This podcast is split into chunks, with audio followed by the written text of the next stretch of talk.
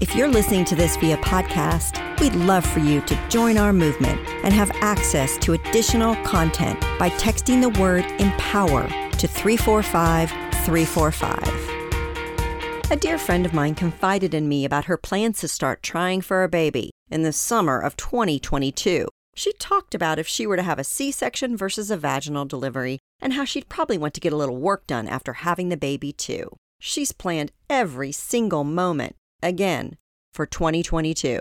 Here's the thing you can't control it all. I reminded her it takes a woman, on average, about a year to conceive. Literally from the get go, your future kiddo's main job is to surprise you. What's that saying? We plan and God laughs. So here's to all the women who want to be mamas, either today or years from now. Here's to all the women who are struggling with fertility, all the women adopting, and all the women who have decided having kids isn't for them. If you want to see a battle of women against women, get pregnant and have a kid. It seems like every aspect comes with a dose of controversy. One of the questions you'll be asked is where and how you'll deliver home birth or hospital.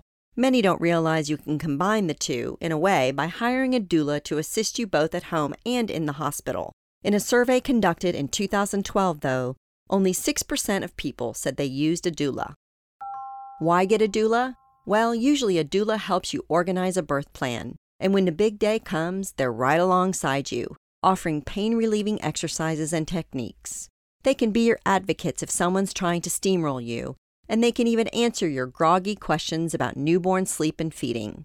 Today's woman to watch, Hee Hee Stewart, is a doula and even has her own maternity concierge, doula, and birthing service in Boston called Tranquility by Hee Hee has been in early childhood education for quite some time and noticed that parents often feel isolated at around six to eight weeks postpartum. That time period is often when these new parents return to work, and believe it or not, it's when the mama's body is still recovering. By offering her services during a mother's prenatal period up until well after birth, Hee is able to tackle the often overseen concern of supporting parents after they have their child. While some think doulas are in direct conflict with doctors and nurses, Hee Hee says that couldn't be more untrue. Doulas are often the ones who refer women to Hee Hee, who understands the benefits of having someone whose job is to develop a close relationship with the patient at all stages. One thing's for sure women need the support of other women.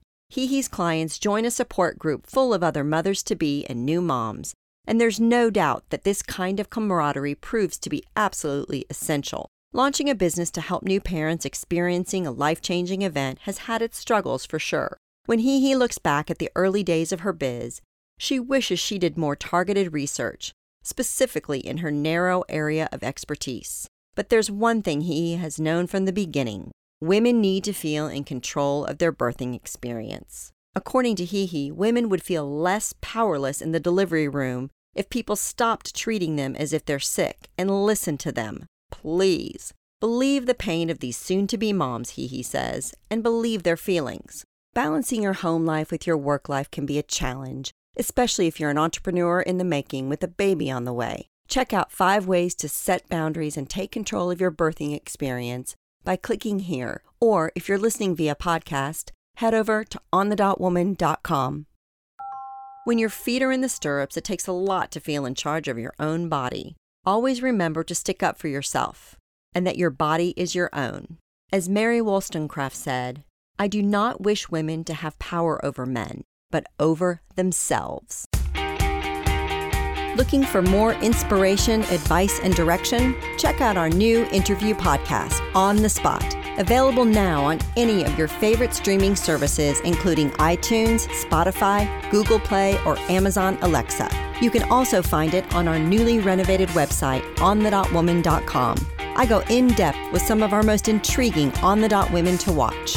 We are focused on your success, so let us know what you think by chatting with us at On the Dot Woman on Twitter, Instagram, and Facebook. We'd love to hear your voice.